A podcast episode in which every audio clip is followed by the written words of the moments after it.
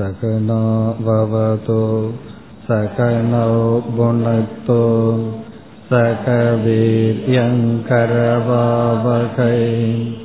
தேஜஸ்வினாவதீதமஸ்து மா வித்விஷாவகை.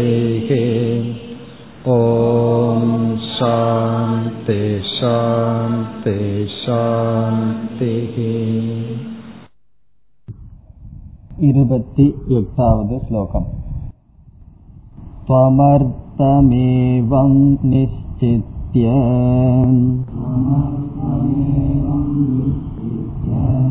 तदर्थं चिन्तयेत् पुनः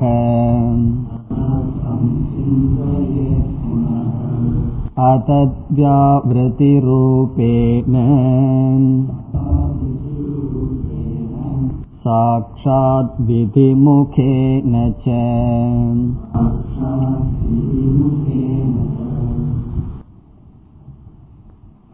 துவம் பதார்த்த விவேகத்தை முடித்து தத் பதார்த்த விவேகத்துக்கு வருகின்றோம். தத்துவமசி என்ற மகா வாக்கியத்தில் துவம் பதார்த்தத்தை புரிந்து கொள்வதுதான் கடினம். துவம் பதார்த்தம் நாமாக இருக்கின்ற போதிலும் துவம் பதார்த்தத்தினுடைய லட்சியார்த்தத்தை நான் என்று புரிந்து கொள்வதுதான் கடினம். தத் பதார்த்தத்தை புரிந்து கொள்வது சுலபம். அதை புரிந்து கொள்ள அதிக சாதனை கிடையாது. சாஸ்திரத்தை படிச்சு கொஞ்சம் விசாரம் பண்ணாவே ஈஸ்வரனுடைய தத்துவம் புரிந்துவிடும். ஆனால் துவம் பதார்த்தத்தை புரிந்து கொள்ளத்தான் அனைத்து சாதனைகளும்.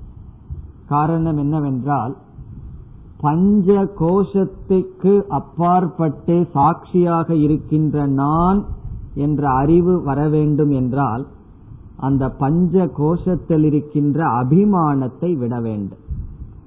அபிமானத்தை விட்டு நான் லட்சியார்த்தமான சாட்சி சொரூபம் என்று புரிந்து கொள்ளும் பொழுது நாம் தொம்பத விவேகத்தை முடித்துள்ளோம்.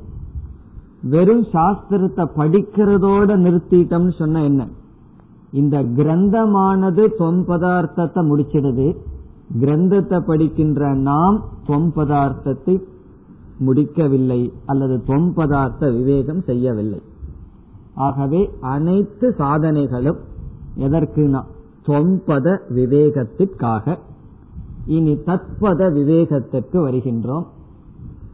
தத்பத விவேகத்தை சென்ற வகுப்பில் ஆரம்பித்தோம். தது என்பது ஈஸ்வரனை குறிக்கின்றது. ஈஸ்வரன் என்ற சொல்லில் இரண்டு தத்துவம் அடங்கி இருக்கின்றது. ஒன்று பிரம்ம, இனி ஒன்று மாயை. பிரம்ம தத்துவத்தையும் மாயா தத்துவத்தையும் சேர்த்து பார்க்கின்ற தத்துவம் ஈஸ்வர தத்துவம். இனி தது என்ற சொல்லில் அல்லது ஈஸ்வரன் என்ற சொல்லில் மாயா தத்துவத்தை நீக்கி பிரம்ம தத்துவத்தை மட்டும் பார்க்கும் பொழுது ஈஸ்வரன் என்ற சொல்லினுடைய லட்சியார்த்தம் பிரம்ம ஆகின்றது. அல்லது மாயையை நீக்கிய பிரம்ம ஈஸ்வரன் அல்லது தது என்ற பதத்தின் லட்சியார்த்தம். இப்ப தத்பதத்தினுடைய லட்சியார்த்தம், தத்பதம் என்பது ஈஸ்வரன், ஈஸ்வரன் என்ற சொல்லினுடைய லட்சியார்த்தம் பிரம்ம அம்சம், பிரம்ம தத்துவம்.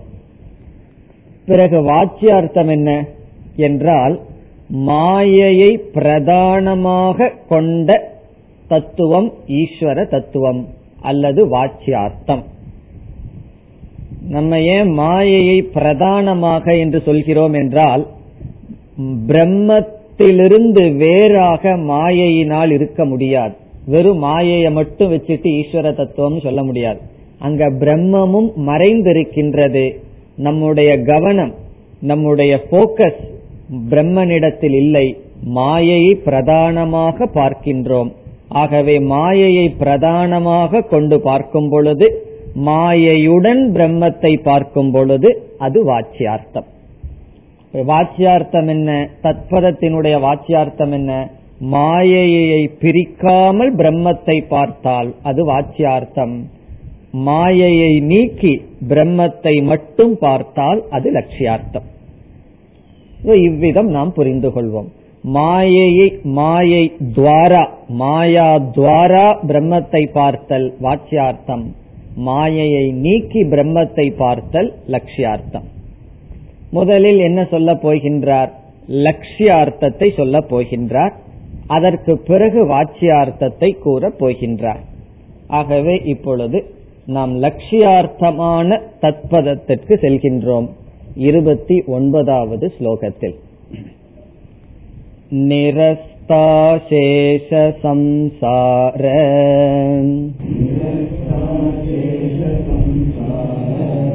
தோஷோ ஸ்தூலாதி லக்ஷணஹ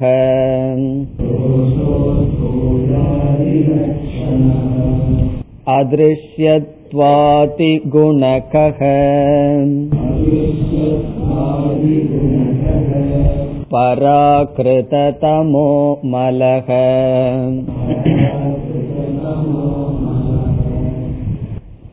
சென்ற ஸ்லோகத்தில் பிரம்ம தத்துவத்தை சாஸ்திரமானது 2 விதத்தில் விளக்கும் என்று ஆசிரியர் கூறினார். அதத்வியாவிருத்தி முகேன விதி முகேனச்ச என்று விளக்கினார். அதை நாம் பார்த்தோம். நேரடியாக விதிமுகமாக பிரம்மத்தை போதித்தல், நிஷேதமுகமாக இது அல்ல என்று நீக்குவதன் மூலமாக பிரம்மத்தை போதித்தல் என்று பார்த்தோம். அவ்விதம் இந்த ஸ்லோகத்தில் 29வது ஸ்லோகத்தில் விதிமுகமாக பிரம்மத்தை போதிக்கின்ற முறையை கூறுகின்றார். 30வது ஸ்லோகத்தில் நிஷேதமுகமாக தத்பதத்தினுடைய லட்சியார்த்தத்தை கூறுகின்றார். இந்த 2 விதம் என்று சொல்லி அடுத்த 2 ஸ்லோகத்தில் ஒவ்வொரு விதத்திற்கும் ஒவ்வொரு உதாரணமாக கூறுகின்றார். இப்ப 29வது ஸ்லோகத்தின் சாரம் என்ன? விதிமுகமாக சாஸ்திரம் உபதேசிக்கின்ற முறையில் தத்பதத்தினுடைய லட்சியார்த்தம் கூறப்படுகின்றது. 29, 30 இந்த 2 ஸ்லோகங்கள் தத்பதத்தினுடைய லட்சியார்த்தம். தத்பதத்தினுடைய லட்சியார்த்தம்னு சொன்ன எது இது விளக்குகின்றது? சுத்த பிரம்ம பரபிரம்மத்தினுடைய லட்சணம் இந்த 2 ஸ்லோகத்தில் வருகிறது. காரணம் என்ன? தத்பதத்தினுடைய லட்சியார்த்தம் என்ன? மாயையை நீக்கி பார்க்கின்ற தத்துவம் அது சுத்த பிரம்ம அல்லது மாயையை இல்லாத பிரம்ம அல்லது பரம்பிரம்ம அல்லது நிர்குண பிரம்ம. இந்த நிர்குண பிரம்மத்தை 2 விதத்தில் ஸ்ருதி சாஸ்திரம் உபதேசிக்கின்றது என்று சொன்னார். அதில் முதல் விதமாக விதிமுகத்தை அவர் கூறுகின்றார். பிறகு அடுத்த ஸ்லோகத்தில் நிஷேத முகத்தை கூறுவார். இந்த ஸ்லோகத்தில் நான் மாறி கூறிவிட்டேன். இந்த ஸ்லோகத்தில் நிஷேத முகத்தில் கூறுகின்றார், அடுத்த ஸ்லோகத்தில் விதிமுகத்தில் கூறுகின்றார். 29 நிஷேத முகத்தில் பிரம்மத்தை கூறுகின்றார். நான் விதிமுகம் என்று மாறி கூறியுள்ளேன். 30வது ஸ்லோகத்தில் தான் விதிமுகமாக பிரம்ம தத்துவத்தை கூறுகின்றார். இப்பொழுது நிஷேத முகமாக தத்பத லட்சியார்த்தத்தை பார்க்கின்றோம். நிஷேத முகம் என்றால் என்ன? ஒரு தத்துவத்தை எடுத்துக்கொண்டு அதில் தேவையற்றதை நீக்குதல். இது இல்லை என்று நீக்குவதற்கு பேரு நிஷேத முகம். உதாரணமாக ஜீவனிடம் அன்னமய கோஷம் நீ அல்ல, பிராணமய கோஷம் நீ அல்ல என்று நீக்கிக் கொண்டே வந்தால் அது நிஷேத முகம். அதே போல ஈஸ்வரனிடம் மாயையினுடைய காரியமான ஜெகத் இவைகளெல்லாம் இல்லை என்று நீக்கி வந்தால் அதற்கு ஆதாரமாக எந்த தத்துவம் இருக்கின்றதோ அது நிஷேத முகத்தின் மூலமாக விளக்கப்படுகின்ற பிரம்ம தத்துவம். அதை இப்பொழுது இங்கு விளக்குகின்றார். ஸ்லோகத்திற்குள் சென்றால் நிரஸ்த அசேஷ சம்சார தோஷக அஸ்தூலாதி லக்ஷணக இதெல்லாம் ஒவ்வொரு ஸ்ருதியை மனதில் வைத்துக் கொண்டு எழுதுகின்றார். நிரஸ்தம் என்றால் நீக்கப்பட்ட, free from இல்லாத, விடுபட்ட. நிரஸ்த நிஷேதம் நிரஸ்தம் எல்லாம் ஒரே பொருள். நிரஸ்த. அசேஷ என்றால் அனைத்தும், மீதி இல்லாத. சம்சார தோஷக எந்த விதமான சம்சார ரூபமான தோஷமும் அற்றது. எல்லா விதமான சம்சார தோஷமும் நீக்கப்பட்ட தத்துவமாக இருக்கின்றது. அடுத்த சொல் அஸ்தூலாதி லட்சணக. அடுத்த சொல்லை பார்த்துட்டு இதற்கு விளக்கத்திற்கு வரலாம். அஸ்தூலாதி லட்சணக பிருகதாரண்யக உபனிஷத் சுருதியை மனதில் வைத்துக் கொண்டு எழுதுகின்றார். அஸ்தூலம் அனனு ஹரஸ்வம் அதீர்கம் என்று பிருகதாரண்யகத்தில் பிரம்மத்துக்கு லட்சணம் சொல்லப்படுகின்றது. ஸ்தூலம் அஸ்தூலம் என்றால் அது ஸ்தூலமற்றது, அனனு என்றால் அது அணுவல்ல, ஹரஸ்வம் என்றால் அது சிறியதல்ல, அதீர்கம் என்றால் அது பெரியதல்ல என்று என்னென்ன குணங்கள் இருக்க முடியுமோ அவைகளையெல்லாம் சாஸ்திரம் இல்லை இல்லை என்று நீக்குகின்றது. நேதி நேதி என்று சொல்வது போல அஸ்தூலாதி லட்சணக. இத யாரிடத்தில் நீக்குகின்றதுன்னா ஈஸ்வரனிடத்தில் நீக்குகின்றது. இப்ப ஈஸ்வரனை பார்த்து அல்லது ஏதோ ஒரு ஜீவனையோ ஈஸ்வரனையோ பார்த்து நீக்குகின்றது, இது அல்ல இது அல்ல என்று. அப்படி நீக்கினால் எது எஞ்சி இருக்கின்றதோ அது பிரம்ம தத்துவம். இப்ப ஈஸ்வரனிடம் எதை நீக்க வேண்டும் என்றால் மாயையை நீக்க வேண்டும், மாயா காரியமான ஜெகத்தை நீக்க வேண்டும். இப்ப ஈஸ்வரனிடம் அனைத்து பிரபஞ்சமும் நேதி நேதி, ஸ்தூல பிரபஞ்சம் கிடையாது, சூக்ஷ்ம பிரபஞ்சம் கிடையாது, காரண பிரபஞ்சம் இல்லை என்று நீக்கினால் இதற்கு ஆதாரமாக எந்த தத்துவம் இருக்குமோ அது பிரம்ம தத்துவம். அஸ்தூலாதி லட்சணக. இங்க லட்சணக சொன்ன சொரூபம். அஸ்தூலம் அனனு ஹரஸ்வம் என்று உபனிஷத் வாக்கியத்தை வைத்து எழுதுகின்றார். பிறகு முதல் சொல் நிரஸ்த அசேஷ சம்சார தோஷக. அந்த பிரம்மனிடத்தில் சம்சாரம் என்பது ஒன்று கிடையாது, சம்சாரம் அற்றது பிரம்ம. வேறொரு உபனிஷத்தில் அந்த பிரம்மத்துக்கே அபயம் என்ற லட்சணம் கொடுக்கப்படுகின்றது. அதே பிருகதாரண்யகத்தில் அபயம் வை ஜனக பிராப்தோசி அப்படின்னு சொல்றார். பொதுவா அபயம்ங்கிறதுனா என்ன? பயமற்றதுன்னு சொல்லுவோம். அந்த பிரம்மத்துக்கு என்ன லட்சணமா, எந்த இடத்தில் பயம்ங்கிறது இல்லையோ அது பிரம்ம. ந வித்யதே பயம் எஸ்மின் தது பிரம்ம அயம் அபயம் பிரம்ம. அப்படிப்பட்ட அபயத்தை நீ அடைந்துள்ளாய். சாதாரணமா அபயம் சொன்னா அபயமான மனசுன்னு ஒரு அர்த்தம் இருக்கு. அபயத்தை கொடுக்கறன்னு சொன்னா பயம் இல்லாத மனசை கொடுக்கறன்னு அர்த்தம். ஆனா அந்த இடத்துல யாக்ஞவல்யர் ஜனகருக்கு என்ன உபதேசிக்கிறார்? நீ அபயத்தை அடைந்துள்ளாய்ன்னு சொன்னா பிரம்மத்தையே அபயம் அழைக்கின்றார். காரணம் என்ன? பயம்ங்கிறது அங்க சம்சாரமாக சொல்லி நான் உனக்கு உபதேசம் செய்து அதனால் நீ அடைந்த பிரம்ம அடைந்த தத்துவம் என்னவென்றால் அபய ரூபமான ஒரு தத்துவம், அது பிரம்ம என்று அந்த புருஷார்த்தத்தையும் சேர்த்து அந்த வார்த்தையில் பிரம்மத்திற்கு லட்சணமாக சொல்கின்றார். அதே போல நம்ம எதை வேணாலும் சொல்லலாம். அகாமம் பிரம்ம. எந்த இடத்துல ஆசை இல்லையோ, எந்த இடத்துல நிறைவு இருக்கின்றதோ, எந்த இடத்துல பொறாமை இல்லையோ அது பிரம்ம என்று நாம் கூறலாம். ஆனா அந்த இடத்துல அபயம் என்று சொல்லப்படுகிறது. சம்சார வர்ஜிதம், சம்சாரமற்ற தன்மை பிரம்மஸ்வரூபம். காரணம் என்ன? மாயைன்னு சொல்லி வந்துட்டா சிருஷ்டி வரும், பிறகு ஸ்திதி வரும், பிரளயம் வரும், ஆவரண சக்தி வரும், விக்ஷேபம் வரும். இவைகளெல்லாம் என்ன? சம்சாரம். ஆகவே இவைகளெல்லாம் இல்லாதது என்ன? பிரம்ம. மாண்டூக்கிய உபனிஷத்தில் ஆத்மாவுக்கு என்ன லட்சணம் சொல்லப்படுகிறது? பிரபஞ்சோபசமம் என்ற சொல் வருகின்றது. பிரபஞ்ச உபசமம் சொன்னா அது ஆத்மாவுக்காகட்டும் பிரம்மத்துக்காகட்டும். ஆத்மா அல்லது பிரம்ம எப்படிப்பட்டது என்றால் எதனிடத்தில் பிரபஞ்சம் இல்லையோ அது பிரம்ம. நம்ம என்ன சொல்லிட்டு இருக்கோம், முதல்ல பிரம்மத்திடமிருந்துதான் உலகம் வந்ததுன்னு சொல்லிட்டு இருக்கோம்.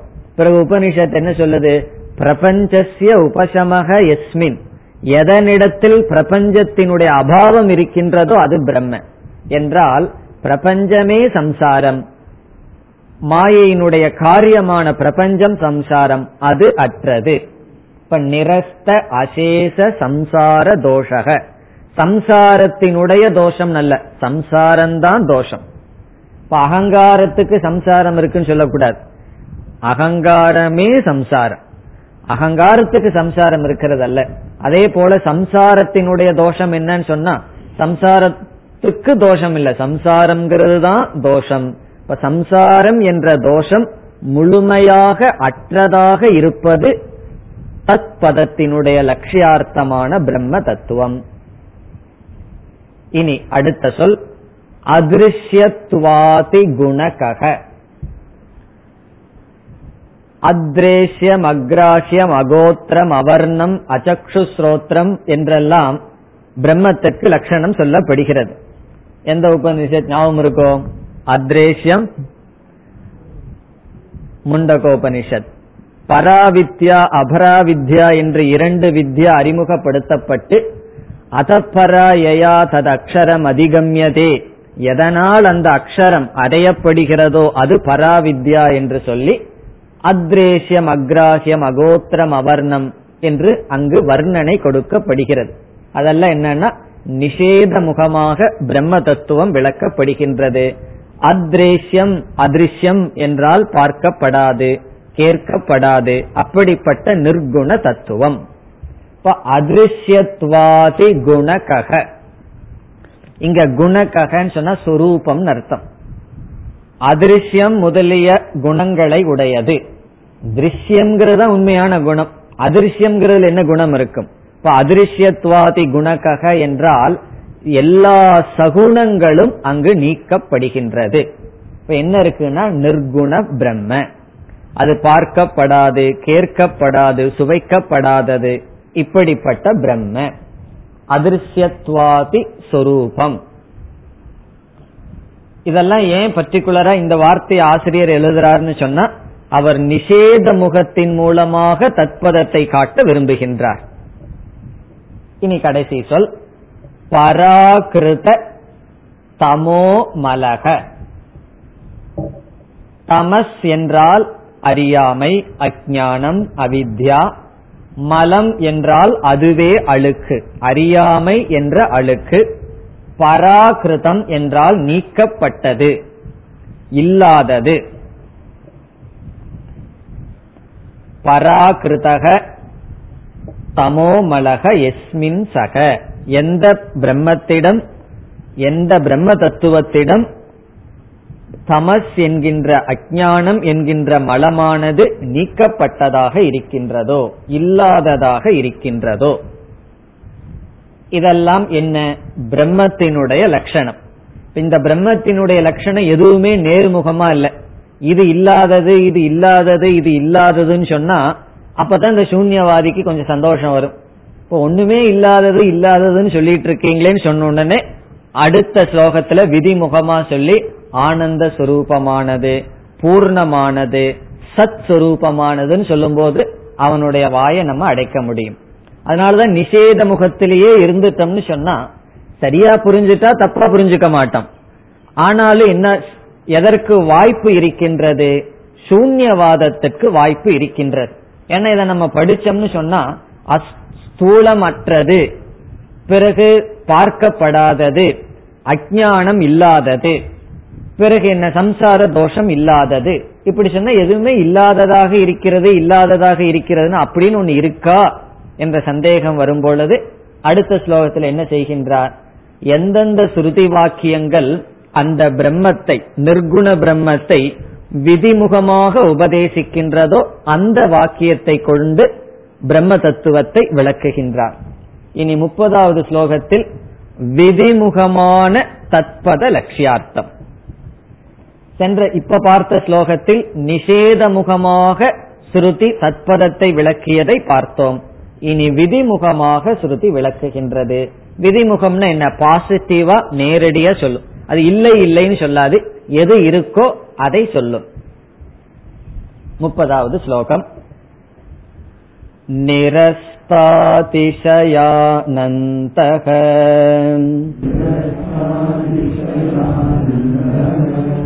சத்யப்ரஜ்ஞான விக்ரஹஹ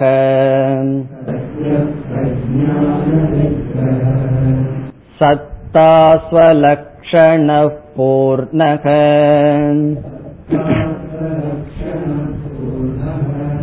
பரமாத்மேதி கீயதே.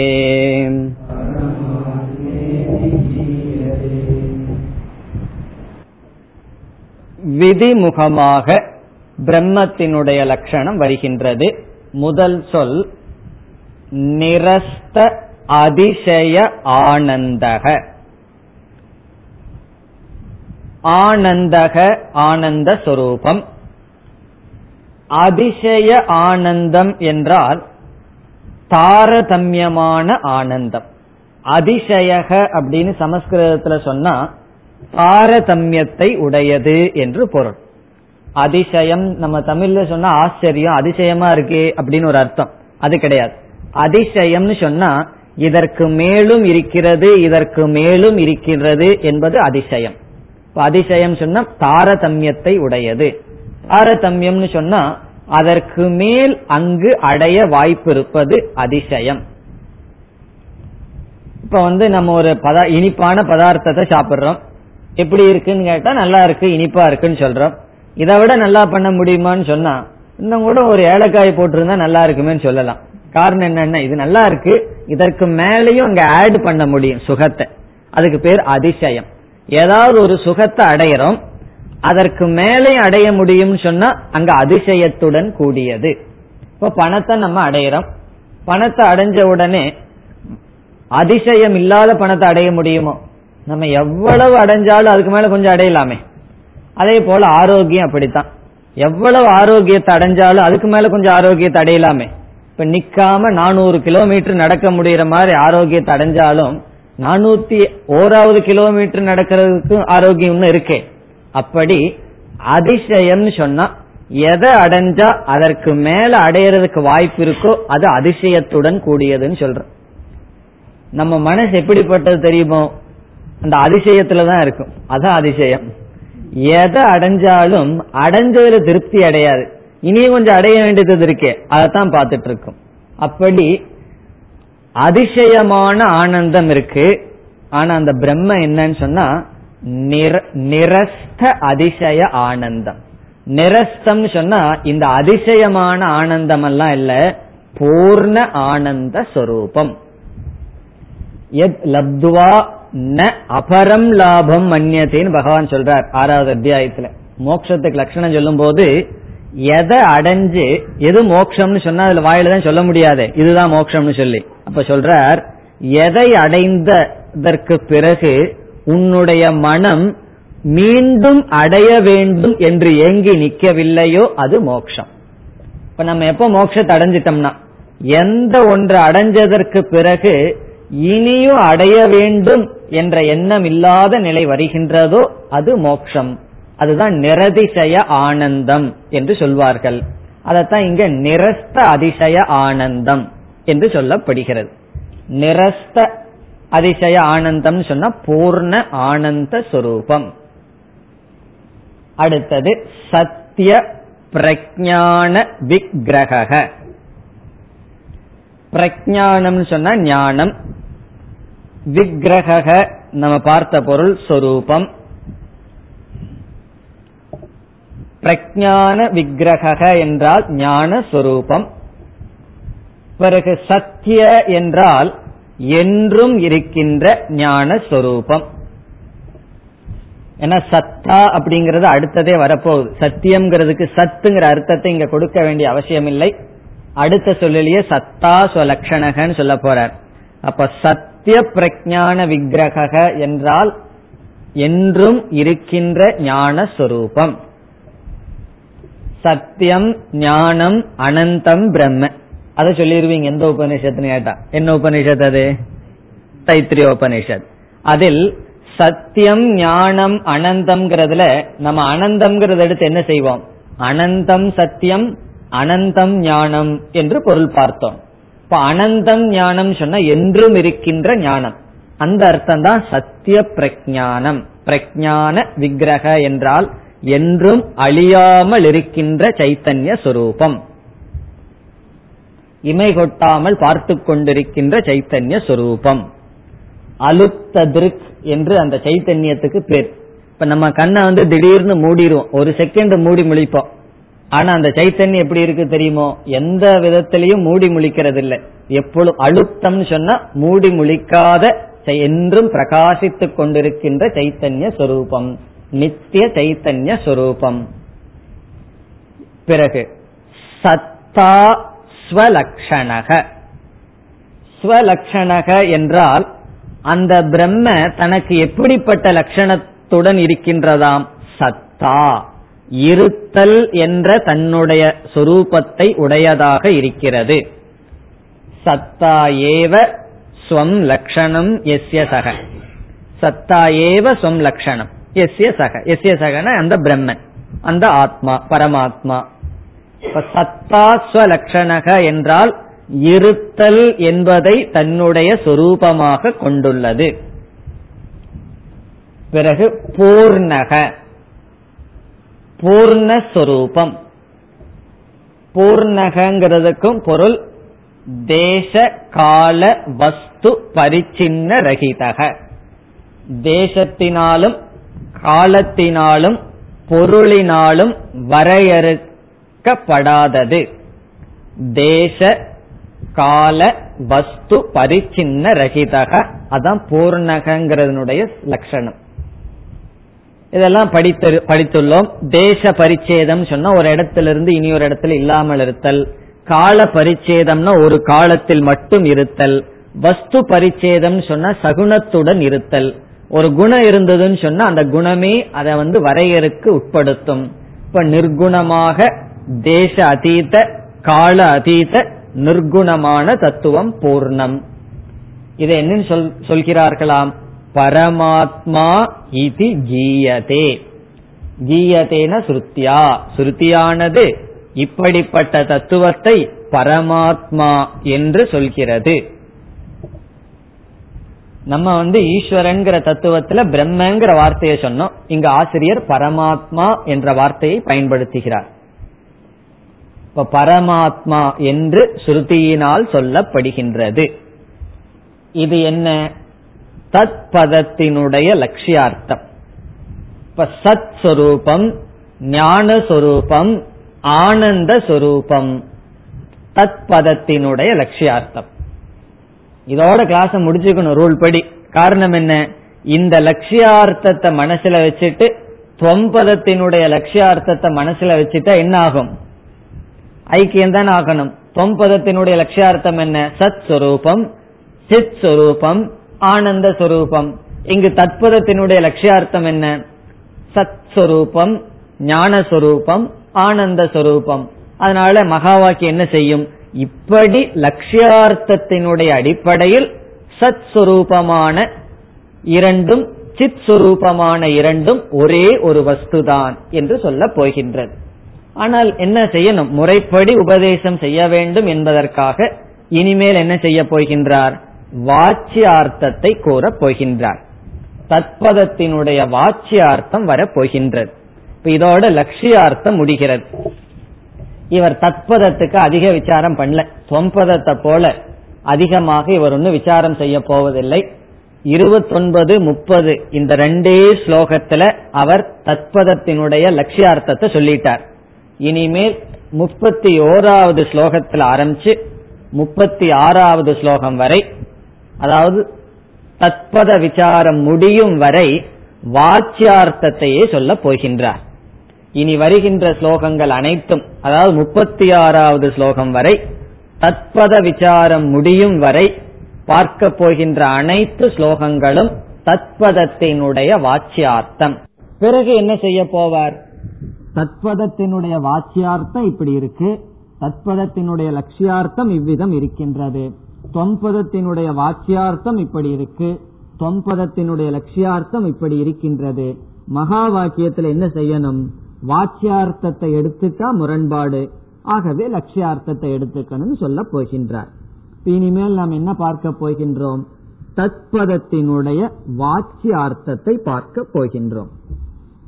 31வது ஸ்லோகம். சர்வஜ்ஞத்வம் பரேஷத்வம் ததா சம்பூர்ண சக்திதாம் வேதை சமர்த்யதே யஸ்ய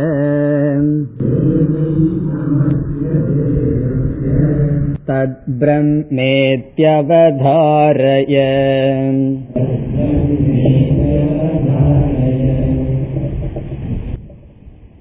இந்த ஸ்லோகத்திலிருந்து நாம் வாச்சியார்த்தத்தை பார்க்கின்றோம். நம்முடைய சௌகரியத்திற்கு நாம் என்ன செய்துள்ளோம்? ஈஸ்வரன் என்ற சொல்லில் பிரம்ம என்ற தத்துவம், மாயா என்ற தத்துவம் கலந்தது என்று நாம் பழகி வந்துள்ளோம், படித்து வந்துள்ளோம். ஆனால் சம்பிரதாயத்தில் பிரம்ம என்ற சொல் நிர்குண பிரம்மத்தை தான் குறிக்கும் என்று கிடையாது. அவர்கள் பல சமயங்களில் ஈஸ்வரனையே பிரம்ம என்று அழைப்பார்கள். அதுவும் பிரம்மசூத்திரத்துக்குள்ளெல்லாம் போயிட்டோம்னா பிரம்மன்னு சொன்னா நம்மளாக கண்டுபிடிக்கணும் அந்த இடத்துல அது ஈஸ்வரனா அல்லது நிர்குண பிரம்மனா, லட்சியார்த்தமா வாச்சியார்த்தமா என்று நாம கண்டுபிடிக்க வேண்டும். சில சமயம் ஈஸ்வரன் சொல்லி பிரம்மத்தை சொல்வார்கள், அப்படி வார்த்தைகளை கையாளுவார்கள். இங்கு ஆசிரியர் என்ன செய்கின்றார்? பிரம்ம என்ற சொல்லை ஈஸ்வரன் அல்லது தத்பதத்தினுடைய வாச்சியார்த்தமாக கூறுகின்றார். இப்ப இனிமேல் வர்ற சொல் பிரம்ம பிரம்ம, எப்படி சோகமித் அவதாரையன் சொன்னது போல அத பிரம்மன்னு அவதாரைய அவதாரையன்னு சொல்ல போறார். இங்கு பிரம்ம என்றால் ஈஸ்வரன். நம்ம தான் பிரம்மன்னு சொன்னா அது எப்படி ஈஸ்வரன் கேள்வி கேட்டுருவோம், இப்படி கிடையாது. பிரம்மங்கிற சொல் சகுண பிரம்மனா இருந்தா ஈஸ்வரன், நிர்குண பிரம்மனாக இருந்தால் அது லட்சியார்த்தம். இங்கு சகுண பிரம்மத்தை தான் கூறுகின்றார். இனி என்ன வாக்கியார்த்தம் என்று பார்க்க வேண்டும். இப்ப பிரம்மத்திடம் சத் அல்லது இருத்தல் என்ற சொரூபம் இருக்கின்றது. அடுத்தது ஞானம், அறிவு என்ற சொரூபம் இருக்கின்றது. இந்த இரண்டு சொரூபமும் பிரம்மத்தினுடைய சொரூபம். மாயை என்ற ஒரு தத்துவம், வாயால் விளக்க முடியாத ஒரு அனிர்வச்சனீயமான தத்துவம் பிரம்மத்திடம் இருக்கின்றது. இந்த மாயை எப்பொழுது தோன்றியது என்றால் அதற்கு தோற்றத்தை சொல்ல முடியாது. காரணம், மாயா என்பது மித்யா என்று சொல்கின்றோம். ஒரு பொய்யான, வாயால் விளக்க முடியாத ஒரு சக்தி பிரம்மத்திடம் இருக்கின்றது. அந்த மாயை எப்படிப்பட்டது என்றால் மூன்று குணங்களுடன் கூடிய சக்தியாக இருக்கின்றது. அந்த மாயை என்பது பிரம்மத்திடம், சத்ஸ்வரூபமான சைத்தன்ய சுரூபமான பிரம்மத்திடம் இருக்கின்ற ஒரு சக்தி, ஒரு தத்துவம். அதற்கு ஆதியெல்லாம் நம்ம சொல்ல முடியாது. காரணம், அது மித்யா, அது ஒரு பொய்யான சக்தி, ஒரு நிழல் போல் அது இருக்கு. அந்த மாயையிடம் மூன்று சக்திகள் இருக்கின்றன. அந்த மூன்று சக்திகள் அல்லது மூன்று குணங்கள் சத்துவம், ரஜஸ், தமஸ் என்று மூன்று குணங்களுடன் அந்த மாயை இருக்கின்றது. பிறகு என்ன ஆகின்றது? அந்த பிரம்ம தத்துவமானது மாயா மூன்று குணங்களினுடைய மாயா சக்தியினுடைய துணை கொண்டு பிரபஞ்சம் என்கின்ற ஒரு சிருஷ்டியானது உற்பத்தி ஆகின்றது. இந்த ஜெகத்தானது உற்பத்தி ஆகின்றது. அதுவும் நம்ம சிருஷ்டி கிரமத்தை படிக்கும் பொழுது முதல்ல சூக்ஷ்ம சிருஷ்டி தோன்றுகிறது, பிறகு ஸ்தூல சிருஷ்டி தோன்றுகிறது. சூக்ஷ்மத்திலிருந்து ஸ்தூலம் எப்படி வந்தது? பஞ்சீகரணம் எல்லாம் சொல்லி நாம் படிக்கின்றோம். அனைத்து பிரபஞ்சமும் மாயையினுடைய காரியமாக இது வருகின்றது. அனைத்து பிரபஞ்சத்திற்கு உபாதானமாக இருப்பது என்ன? மாயா என்ற தத்துவம். அந்த பிரம்ம எப்படி இருக்கின்றார்? நிமித்தமாக இருக்கின்றார். இப்ப இந்த உலகத்தை பார்த்தோம்னா இந்த உலகத்துல என்ன இருக்க வேண்டும்?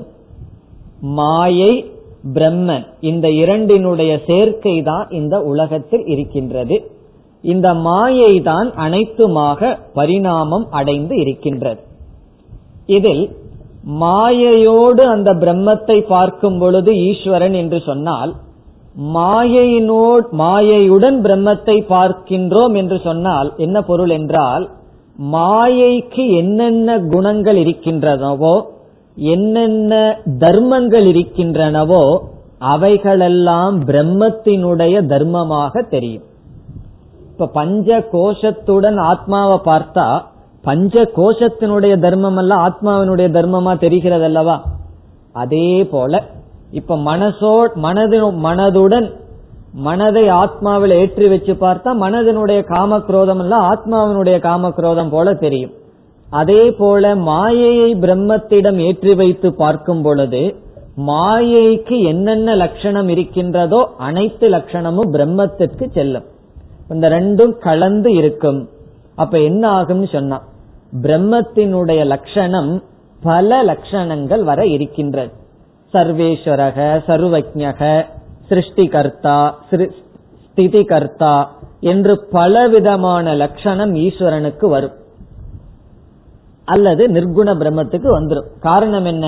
அது நிர்குணமா அதை நம்ம பார்க்கலையே, மாயையுடன் அதை நாம் பார்க்கின்ற காரணத்தினால். ஆகவே இதற்கு பிறகு என்ன சொல்ல போகின்றார், ஸ்ருதியானது, வேதமானது எப்படியெல்லாம் என்னென்ன லட்சணம் பிரம்மத்திற்கு சொன்னா ஈஸ்வரனுக்கு கொடுக்கின்றது என்று வர்ணிக்க போகின்றார். ஒவ்வொரு ஸ்லோகங்களும் ஒவ்வொரு ஸ்ருதியினுடைய வாக்கியங்கள். இனிமேல் வருகின்ற ஸ்லோகம் எல்லாம் ஒவ்வொரு உபனிஷத்தும் எப்படியெல்லாம் அந்த ஈஸ்வரனுக்கு லட்சணம் கொடுக்குதுன்னு சொல்ற. இப்போ ஒரு உபனிஷத்துல ஈஸ்வரனை இப்படி வர்ணிக்கின்றது, இந்த லட்சணம் எல்லாம் எப்படி வந்தது, தன்னுடைய மாயையிலிருந்து பார்க்கும் பொழுது இந்த லட்சணமானது வருகின்றது என்று செய்ய போகின்றார். அத நேரடியாவே சொல்றார், வேதங்களினால் இவ்விதம் லட்சணம் கொடுக்கப்பட்டுள்ளது ஈஸ்வரனுக்கு, அதுதான் ஈஸ்வரனுடைய லட்சணம், ஈஸ்வரனுடைய வாச்சியார்த்தம் அல்லது தத்பதத்தினுடைய வாச்சியார்த்தம் என்று சொல்ல போகின்றார். இதுல முதல் லட்சணம் என்னவாம், ஒவ்வொரு லட்சணமாக பார்க்கலாம். முதல் லட்சணம் சர்வஜ்ஞத்துவம். இதெல்லாம் ஈஸ்வரனுக்கு லட்சணம் அல்லது தத்பதத்தினுடைய வாச்சியார்த்தம். சர்வஜ்ஞத்துவம், அனைத்தையும் அறிபவராக இருக்கின்ற தன்மை. சர்வஜ்ஞக ஈஸ்வரக. இப்ப ஈஸ்வரனுக்கு என்னென்ன லட்சணம் இருக்குன்னு சொன்னா முதல் லட்சணம் என்ன வருது, சர்வஜ்ஞக. ஜீவனுடைய வாச்சியார்த்தம் எடுத்துட்டோன்னு சொன்னா ஜீவன் பிரமாதா, அவன் எதை அறிகின்றான், அல்பஜ்ஞக. அல்பம்னு கூட சொல்லக்கூடாது, அல்பல்பஜ்ஞக. நம்ம எவ்வளவு அறிஞ்சிருக்கோம், ரொம்ப கொஞ்சம் தான் தெரிஞ்சு வச்சிருக்கோம். இப்ப ஈஸ்வரன் எப்படிப்பட்டவர், சர்வஜ்ஞக. அவர் ஏன் சர்வஜ்ஞனா இருக்காருன்னு சொன்னா அனைத்திற்கும் காரணமாக இருக்கின்ற காரணத்தினால்.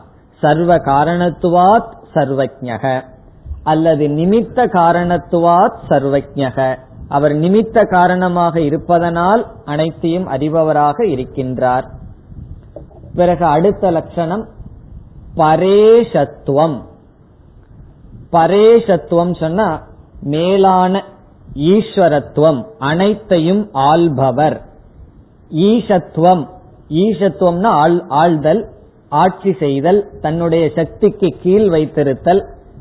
பரேஷத்துவம் சொன்னா அதற்கு அவருக்கு மேல ஒருத்தர் கிடையாது.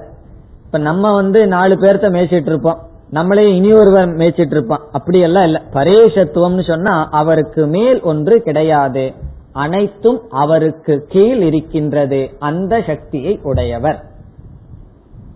இதெல்லாம் ஈஸ்வரனுடைய லட்சணம். ஈஸ்வரன் எப்படிப்பட்டவரா, அனைத்தையும் அறிபவர். பிறகு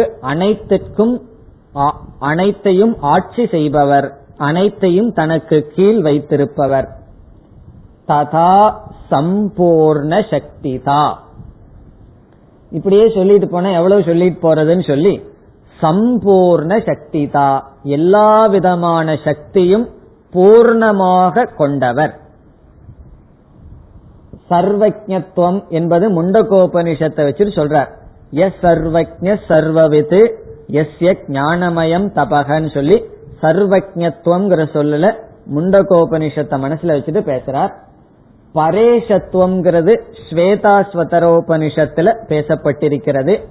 பராஸ்ய சக்திர் விவிதா ஸ்ரூயதே அஸ்ய பராசக்திகி விவிதா ஸ்ரூயதேன்னு ஸ்வேதாஸ்வரத்துல சொல்லி இருக்கின்றது. அது பரேஷத்துவம். சம்பூர்ண சக்திதா என்பது பிருகதாரண்யகத்தில் சொல்லி இருக்கின்றது. அந்த உபனிஷத்தை மனசுல வச்சுட்டு சொல்றார்.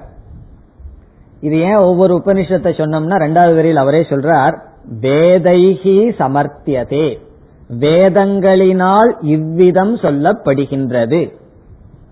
இந்த லட்சணம் பிரம்மத்திற்கு எஸ்ய யாருக்கு, எஸ்யன எஸ்ய ஈஸ்வரஸ்ய அல்லது எஸ்ய பிரம்மணக, யாருக்கு இப்படிப்பட்ட லட்சணங்கள் வேதத்தினால் சொல்லப்படுகிறதோ தது பிரம்ம இதி அவதாரய, அதை பிரம்ம என்று தெரிந்துகொள்.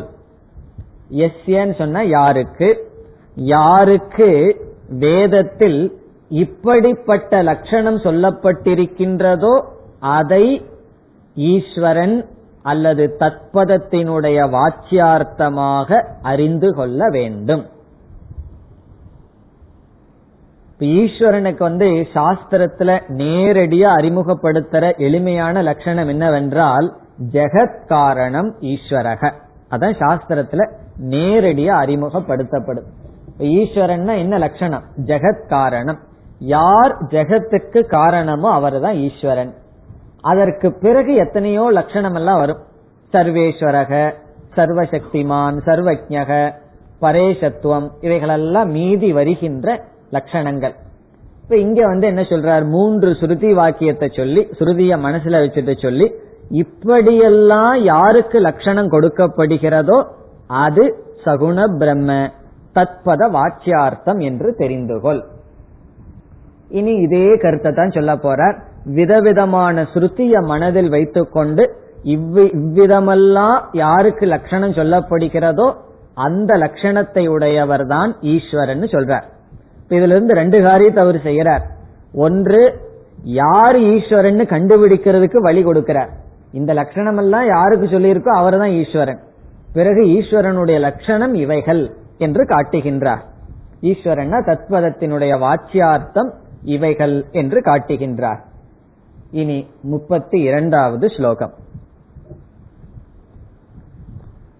யஜ்ஞானாத் சர்வ விஜ்ஞானம்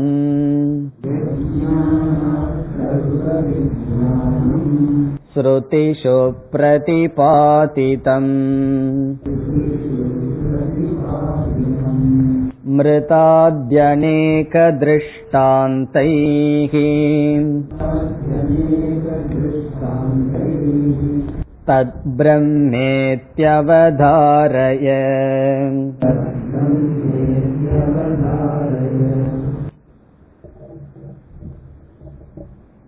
இந்த ஸ்லோகத்தின் சாரம், பிரம்ம அல்லது ஈஸ்வரன் சர்வ காரணம்.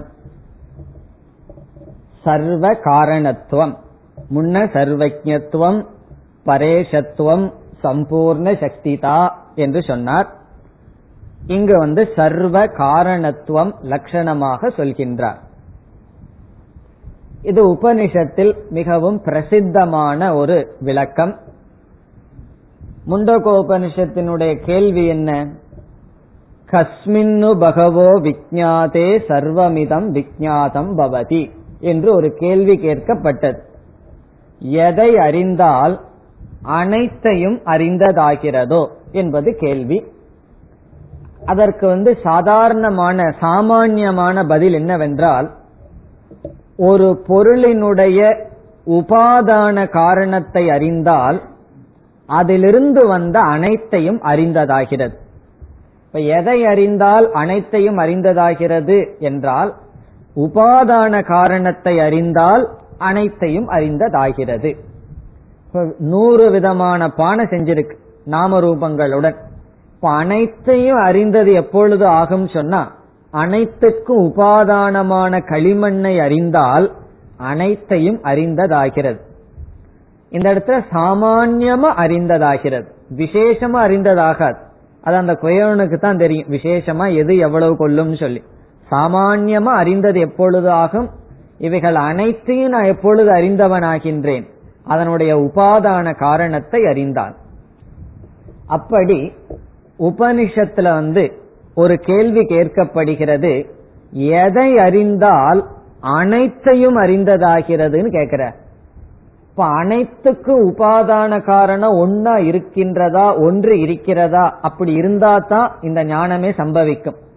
அனைத்துக்கும் ஒரு உபாதான காரணம் இருந்தால் அதை அறிந்தால் அனைத்தையும் அறிந்ததாகிறது என்று கேட்டு அது ஈஸ்வரன் என்று அறிமுகப்படுத்தப்படுகிறது. இப்ப ஈஸ்வரன் எப்படி அறிமுகப்படுத்தப்படுகிறது? எதை அறிந்தால் அனைத்தையும் அறிந்ததாகிறதோங்கிற கேள்விக்கு பதிலாக ஈஸ்வரன் அறிமுகப்படுத்தப்படுவதனால் ஈஸ்வரன் உபாதான காரணம். இப்ப சென்ற ஸ்லோகத்துல நிமித்த காரணம் பேசப்பட்டது. அறிவு சர்வஜ்ஞத்துவம் சொன்ன நிமித்த காரணம். இந்த ஸ்லோகத்துல உபாதான காரணம் குறிப்பாக பேசப்படுகிறது. இந்த உபாதான காரணம் தான் நமக்கு முக்கியம். நிமித்த காரணத்தை யார் வேணாலும் புரிஞ்சுக்கலாம், உபாதான காரணத்தை புரிந்து கொள்வதுதான் கடினம். உபாதான காரணத்தை புரிந்து கொள்வதற்கு ஸ்ருதி என்ன உதாரணத்தை கொடுத்தது? யதோர்ணனாபி சிருஜதே கிருண்ணதேச்சன்னு சொல்லி, எப்படி சிலந்தி பூச்சியானது தன்னிடமிருந்தே உபாதான காரணமாகவும் தானே நிமித்த காரணமாகவும் வலையை செய்கின்றதோ, பிறகு யதா பிருத்திவியாம் ஓஷதயக, எப்படி பூமியிலிருந்து வருகின்ற மரம் செடி கொடிகளுக்கு, மரம் செடி கொடிகளுக்கு பூமியே நிமித்த காரணம், பூமியே உபாதான காரணம். யதா சதபுருஷாத் கேசலோமானி என்று மனிதனுடைய உடலிலிருந்து தோன்றுகின்ற ரோமங்கள் முடிகளுக்கு உடலே நிமித்த காரணம், உடலே உபாதான காரணம் சொல்லி அநேக திருஷ்டாந்தங்கள் விதவிதமான உதாரணங்கள் உபனிஷத் கொடுக்கின்றது. அதத்தான் இங்க சொல்றார், விதவிதமான திருஷ்டாந்தங்களுடன் உதாரணங்களுடன் ஈஸ்வரன் என்பவர் உபாதான காரணமாக இருக்கின்றார் என்று சாஸ்திரம் கூறுகின்றது. அதுதான் இதனுடைய சாரம். ஸ்லோகத்திற்குள் சென்றால், யத் ஞானாத் சர்வ விஞ்ஞானம், யத் ஞானா எதை அறிந்தால், சர்வ விஞ்ஞானம் பவதி அனைத்தையும் அறிந்தது ஆகிறதோ, ஸ்ருதிஷு பிரதிபாதிதம் எந்த ஞானத்தினால் அனைத்தையும் அறிந்ததாகின்ற ஒரு நிலை ஸ்ருதியில் வருகின்றதோ சொன்னதோ, அது எப்படி? மிருதாதி அநேக திருஷ்டாந்தைகி. மிருதாதி என்றால் மிருத் என்றால் களிமண், ஆதி பதத்தினால் களிமண் முதலிய விதவிதமான திருஷ்டாந்தங்களினால் உதாரணங்களினால், விதவிதமான உதாரணங்களினால் ஸ்ருதியில் விளக்கப்பட்டுள்ளதோ, எதை அறிந்தால் அனைத்தையும் அறிந்ததாகின்ற ஞானம் ஸ்ருதியில் விதவிதமான திருஷ்டாந்தங்களினால் விளக்கப்பட்டதோ. இது முண்டகத்துல மட்டும் செய்யப்படவில்லை, சாந்தோக்கிய உபனிஷத்திலேயும் விதவிதமான திருஷ்டாந்தங்கள் சொல்லப்பட்டுள்ளது. அங்கதான் மிருத் திருஷ்டாந்தம் சொல்லப்பட்டிருக்கிறது. இங்க ஆசிரியர் சாந்தோக்கியத்தை மனசுல வச்சுட்டு பேசுகின்றார். அங்கதான் என்ன சொல்கின்றார்? ஏக மிருத் பிண்டேன, ஒரு களிமண்ணை தெரிஞ்சிட்டம்னு சொன்னா அந்த களிமண்ணினால் ஆன அனைத்தையும் தெரிந்ததாகின்றது.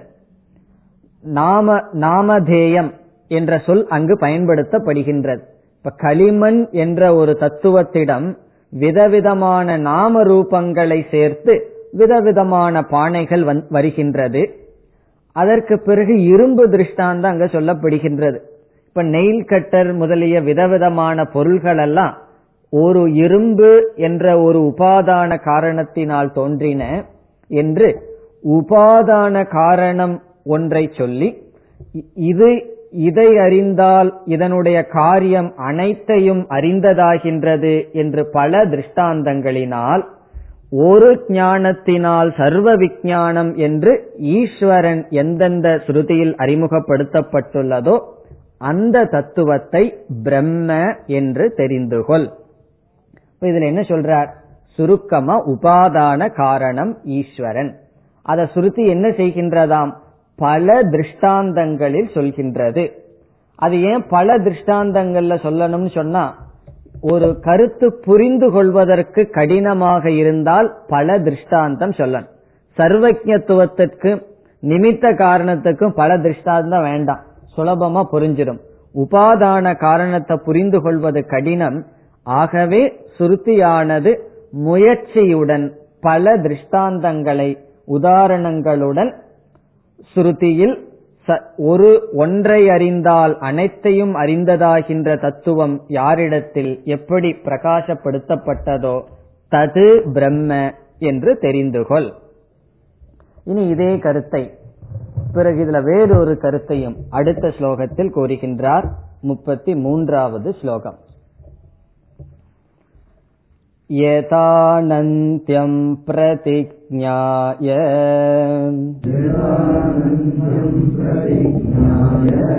ஸ்ருதிஸ்தத்சித்தயே ஜெகௌம் தத்கார்யத்வம் பிரபஞ்சஸ்ய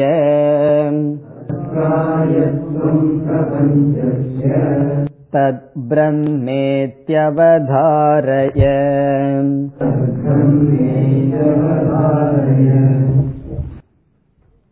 இங்கு ஒரு முக்கியமான கருத்தை ஆசிரியர் கூறுகின்றார். என்ன கருத்து என்றால், ஜெகத் இருக்கின்றது, ஜெகத் ஈஸ்வரனிடமிருந்து வந்தது என்று நாம் சொல்கின்றோம். இந்த ஜெகத் என்ற இருமை இருக்கின்ற வரை அத்வைதமானது வராது. அத்வைதம் எப்ப வரும்?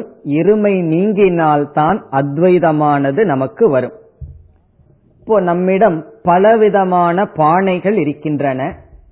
அங்கு என்ன இருக்கின்றது? துவைத திருஷ்டி, துவைதம் நமக்கு தெரிகின்றது. அங்கு அத்வைதத்தை கொண்டு வரணும்னு சொன்னா நமக்கு ஒரே ஒரு வழிதான் இருக்கு.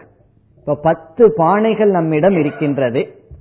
10 பானைகள் இருந்து 10 விதமான பொருள்கள் இருக்கின்றது என்ற எண்ணத்தில் இருக்கும் பொழுது அந்த இடத்துல அத்வைதத்தை நிலைநாட்டணும்னா நமக்கு ஒரே ஒரு பாசிபிலிட்டி தான் இருக்கு. என்னவென்றால், அந்த பானைகளை காரியம் என்று நிரூபிக்க வேண்டும். அவைகளையெல்லாம் காரியம்னு நிரூபித்து விட்டால் காரணம் என்னைக்கு ஒன்றாகத்தான் இருக்கும். இப்ப காரணம் ஏக்கம் ஆகி காரியம் அநேகமானாலும் கூட அங்கு அத்வைதத்தை நிலைநாட்டலாம். இப்ப சாஸ்திரம் அத்வைதத்தை நிலைநாட்ட ஒரே ஒரு வழிதான் இருக்கின்றது, ஜெகத்தை காரியம் என்று நிரூபிப்பதன் மூலமாக. அல்லது இந்த 10 பானைகளும் காரியம், ப்ராடக்ட், படைக்கப்பட்டதுன்னு நிரூபிச்சிட்டோம்னு சொன்னா அங்க நம்ம அத்வைதத்தை கொண்டு வந்துட்டோம். காரணம் என்ன? காரியம் மித்யா, காரணம் சத்தியம். காரணம் இந்த கருத்து ஏன் முக்கியம்னு சொன்னா, சாஸ்திரம் ஈஸ்வரனிடமிருந்து ஜெகத் வந்ததுன்னு நிலைநாட்டுவதில் தாற்பயமே கிடையாது. இந்த ஜெகத்தை காரியம்னு சொல்றதுலதான் சாஸ்திரத்துக்கு முக்கியத்துவம். காரணம் என்ன? இது காரியம்னு சொல்லிட்டா காரியமானது காரணத்தை காட்டிலும் வேறாக இல்லை. அது மட்டுமல்ல, காரியம் என்பது வெறும் நாம ரூபம். காரியத்துக்கு லட்சணம் என்ன? காரணம் பிளஸ் நாம ரூபம் இஸ் ஈக்வல் டு காரியம். காரியத்துக்கு லட்சணம். காரணத்துடன் ஒரு நாம ரூபத்தை சேர்த்தால் அதை காரியம்னு சொல்றோம். தங்கம் பிளஸ் நாம ரூபம் செயின், காரியம். மோதிரம், எதெல்லாம் சொல்லலாம். அதே போல களிமண் என்ற காரணம் பிளஸ் ஒரு விதமான நாம ரூபம் பானை, வேறொரு விதமான நாம ரூபம் வேறு விதமான பானை. இப்ப காரியத்தினுடைய லட்சணம் என்ன? காரணம் பிளஸ் நாம ரூபம் இஸ் ஈக்வல் டு காரியம். சரி, காரியத்திலிருந்து நாம ரூபத்தை நீக்கிட்டா என்ன இருக்கின்றது? காரணம் இருக்கின்றது. இப்ப காரியத்திடம் என்ன இருக்கின்றது? இப்ப காரியத்திடம் நாம ரூபமும் காரணமும் இருக்கின்றது. நாம ரூபத்தை நீக்கிட்டம்னா என்ன இருக்கின்றது? காரணம். அல்லது காரணத்தை நீக்கிட்டம்னா என்ன இருக்கிறது? நாம ரூபம்னு சொல்ல தோணும், அங்க ஒண்ணும் கிடையாது. காரியத்திடம் நாம ரூபத்தை மனதுல நீக்கி பார்த்தா காரணம் இருக்கு. காரியத்திடம் காரணத்தை நீக்கி பார்த்தால் காரணம் மட்டும் இருக்கும். பூர்ணமேவ அவசிஷ்யதே நாங்க சொல்லி இருக்கு. பூர்ணஸ்ய பூர்ணமாதாய பூர்ணமேவ அவசிஷ்யதே. ஆகவே இங்க என்ன சொல்றார்? தைத்திரிய உபனிஷத்துல சத்தியம் ஞானம் அனந்தம் பிரம்மன்னு சொல்லி பிரம்மத்துக்கு அனந்தம் என்று பிரதிஜா செய்து என்று பிராமிஸ் பண்ணி பிரம்மத்துக்கு அனந்தம் அல்லது அத்வைதம் என்ற தத்துவத்தை நிலைநாட்ட உபனிஷத் ஜெகத்தை காரியமாக காட்டுகிறது என்று சொல்கின்றார். அதுதான் இந்த ஸ்லோகத்தினுடைய சாரம். இந்த ஸ்லோகத்தில் என்ன செய்கின்றார்? பிரம்மத்தை அல்லது ஈஸ்வரன அனந்த ரூபமாக பூர்ண ரூபமாக காட்ட வேண்டும் என்றால் ஈஸ்வரனுக்கு வேறாக ஜெகத்தில்லை என்று நிலைநாட்ட ஜெகத்தை காரியமாக்கப்படுகிறது என்று. ஜெகத்தை காரியம்னு சொல்வதற்கு தாத்பர்யம் என்ன? எதற்காக உபனிஷத் சொல்கிறது என்றால் பிரம்மத்தை அத்வைதமாக நிலைநாட்ட என்ற கருத்தை சொல்கின்றார். மேலும் அடுத்த வகுப்பில் தொடரலாம். ஓம் பூர்ணமத பூர்ணமிதம் பூர்ணாத் பூர்ணமுதச்யதே பூர்ணஸ்ய பூர்ணமாதாய பூர்ணமேவாவசிஷ்யதே. ஓம் சாந்தி சாந்தி சாந்தி.